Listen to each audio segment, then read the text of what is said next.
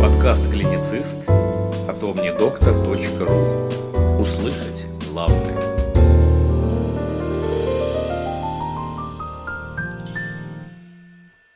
Подкаст предназначен исключительно для медицинских и фармацевтических работников. Добрый день! С вами подкаст «Клиницист» и это Ксения Андреевна Камшилова, кандидат медицинских наук, врач-эндокринолог отделения терапии с группы патологии метаболизма и ожирения отдела терапевтической эндокринологии НМИЦ эндокринологии. Второй подкаст серии продолжает наш эндокринологический цикл, созданный под редакцией Трошиной Екатерины Анатольевны члена-корреспондента РАН, профессора, доктора медицинских наук, заместителя директора научного эндокринологического центра Минздрава России и директора Института клинической эндокринологии. С полной версией анонса редактора вы можете ознакомиться по ссылке ниже.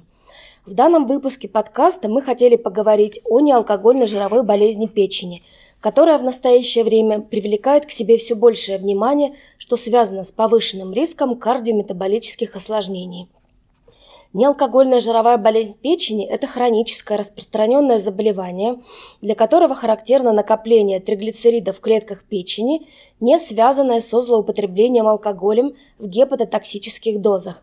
Это более 40 грамм чистого этанола в сутки для мужчин и более 20 грамм для женщин. Выделяют две формы неалкогольной жировой болезни печени – это стеатоз печени и неалкогольный стеатогепатит – который характеризуется накоплением жировых включений, воспалением, баллонной дистрофией гепатоцитов и возможным развитием фиброза. Распространенность жировой болезни печени очень высока и составляет в среднем 20-35% в экономически развитых странах мира. Неалкогольного стеатогепатита до 3%.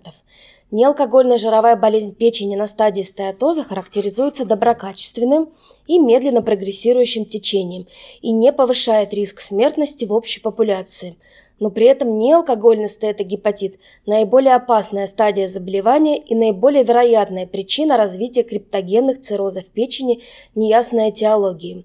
По данным исследований, в 60-80% случаев криптогенный цирроз формируется в исходе неалкогольного стеатогепатита – а цирроз печени в исходе неалкогольного стеатогепатита в настоящее время является наиболее частой причиной для трансплантации печени в экономически развитых странах. Кто же находится в группе риска?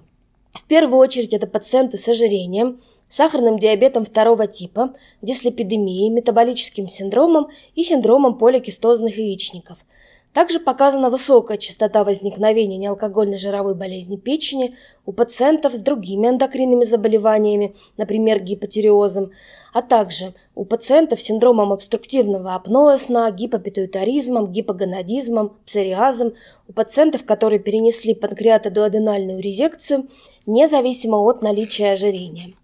Основу лечения пациентов с ожирением и неалкогольным стетогепатитом – составляют немедикаментозные методы. Это сбалансированное антиатерогенное питание с ограничением жиров до 30% от суточной калорийности, гипокалорийное с умеренным дефицитом калорийности суточного рациона в 500-1000 калорий на этапе снижения веса и эукалорийное на этапе его поддержания. Обязательной составляющей является физическая активность. Это ежедневные умеренные аэробные физические нагрузки, например, или ходьба 30-40 минут в день, или 150-200 минут в неделю.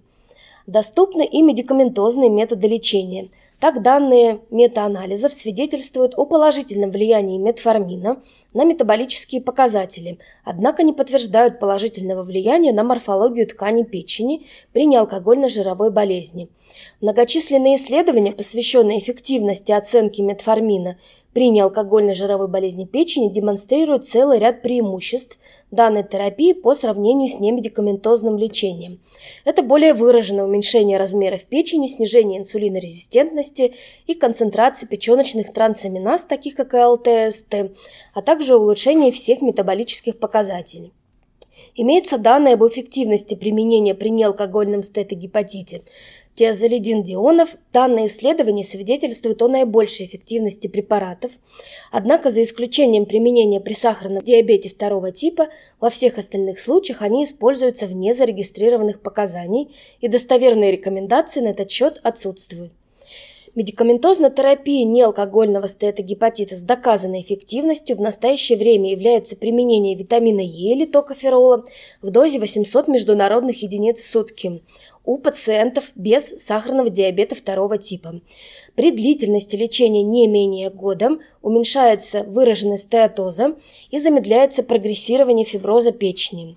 Также следует отметить, что у пациентов с неалкогольным стеатогепатитом, у которых изменения образа жизни и фармакотерапии не дали улучшения, рекомендуется хирургическое лечение ожирения для снижения массы тела и уменьшения метаболических осложнений с получением стабильных долгосрочных результатов – в заключение хотелось бы отметить, что неалкогольная жировая болезнь печени является довольно распространенной патологией среди лиц, страдающих ожирением, патогенетически ассоциирована с инсулинорезистентностью и метаболическими нарушениями, что увеличивает риск смертности из-за осложнений, преимущественно кардиоваскулярных, а также отражается на качестве жизни пациентов.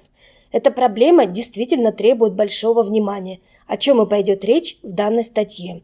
С полным текстом статьи вы также можете ознакомиться по ссылке под подкастом. Спасибо и до новых встреч в рамках нашего эндокринологического цикла.